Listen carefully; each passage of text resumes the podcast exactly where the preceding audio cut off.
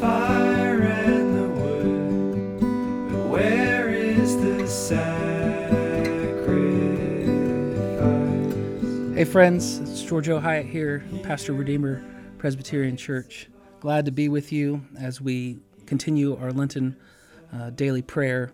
And for March 25th, we are going to concentrate on the passage, the New Testament reading from John 16, uh, 16 through 33. Maybe not read all of that, but we will um, concentrate there. But let's start, as we always do, with a call to worship from James 4. Know that the Lord is calling you to this time in this space, out of his kindness and his love. And he says to us this Humble yourselves before the Lord, and he will exalt you. Take a breath, a moment, a prayer to humble yourself before the Lord.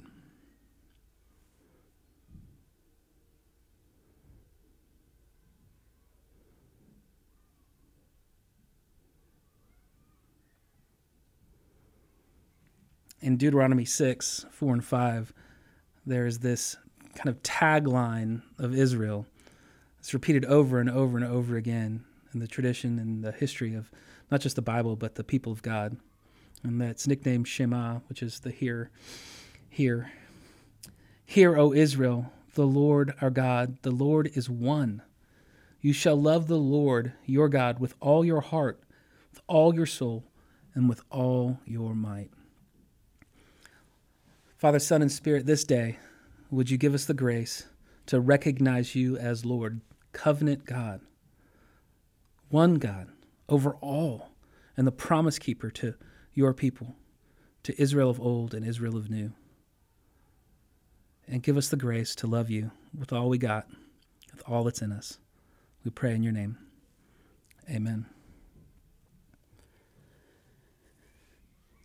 So, we're in the life of Jesus, and um, well, you're in the middle of, of, of the last days of Jesus' life, and right before he gives this high priestly prayer, he um, he does some teaching on sorrow and joy. And starting in verse 16, Jesus says to his people, A little while, and you will see me no longer. And again, a little while, you will see me. So the, some of the disciples said to one another, What is it he says to us? A little while, and you will not see me, and again, a little while, you will see me? And because I'm going to the Father? So they were saying this. What does he mean? A little while. They did not know what he was talking about. Jesus, Jesus knew what they wanted to ask him, so he said to them, Is this what you're asking yourselves? I love this. What I meant by saying a little while, and you will not see me, and again a little while, and you will see me? Yo. Truly, truly, I say to you, he says, you will weep and lament, and the world will rejoice. You will be sorrowful, but your sorrow will turn to joy. When a woman is giving birth, she has sour, sorrow because her hour has come.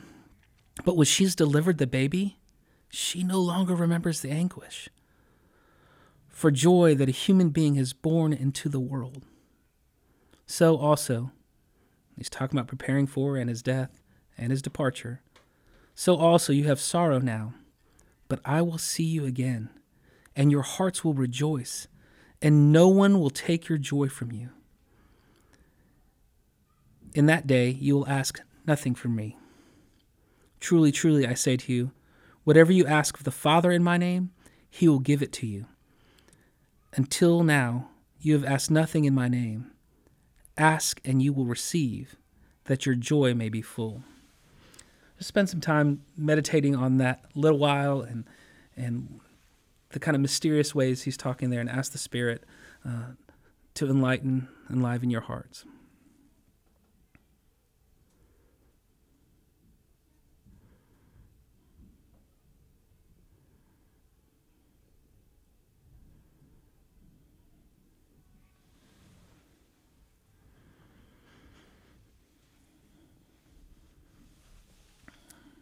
Lord Jesus, um, one of our prompts today is to to meditate and pray for for heart knowledge, a deep sense of the, the preciousness of the cross. in, in our passage today. We're so thankful that you give us the reality that pain is part of our walk. That you are the man of sorrows, acquainted with grief, and that if we're going to be acquainted with you, we're going to be acquainted with grief. And that's hard to hear. But would you please help us keep the perspective of a little while? That it is not forever, that it's like childbirth, and that you are, as you're talking then, going to be raised in three days, and they'll be rejoicing. And then as you leave, we wait here with sorrow, ready for your return for another day of rejoicing. It is so hard amid the scrambles of our days, the tasks that we must do, and the tasks we just keep ourselves busy with. It is so hard to have this eternal perspective. But you give us that gift, even now, throughout our day, and throughout the rest of the days of Lent. We pray in your name. Amen.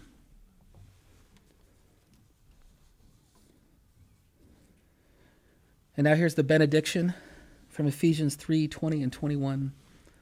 Now, to him who is able to do far more abundantly than all that we ask or think, according to the power at work within us, to him be glory in the church and in Christ throughout all generations, forever and ever.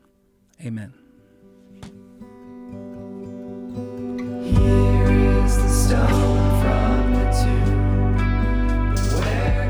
Thank you so much for spending this time with us as we learn from Jesus how to pray together. For more information about Redeemer Presbyterian Church, please visit us at redeemerws.org.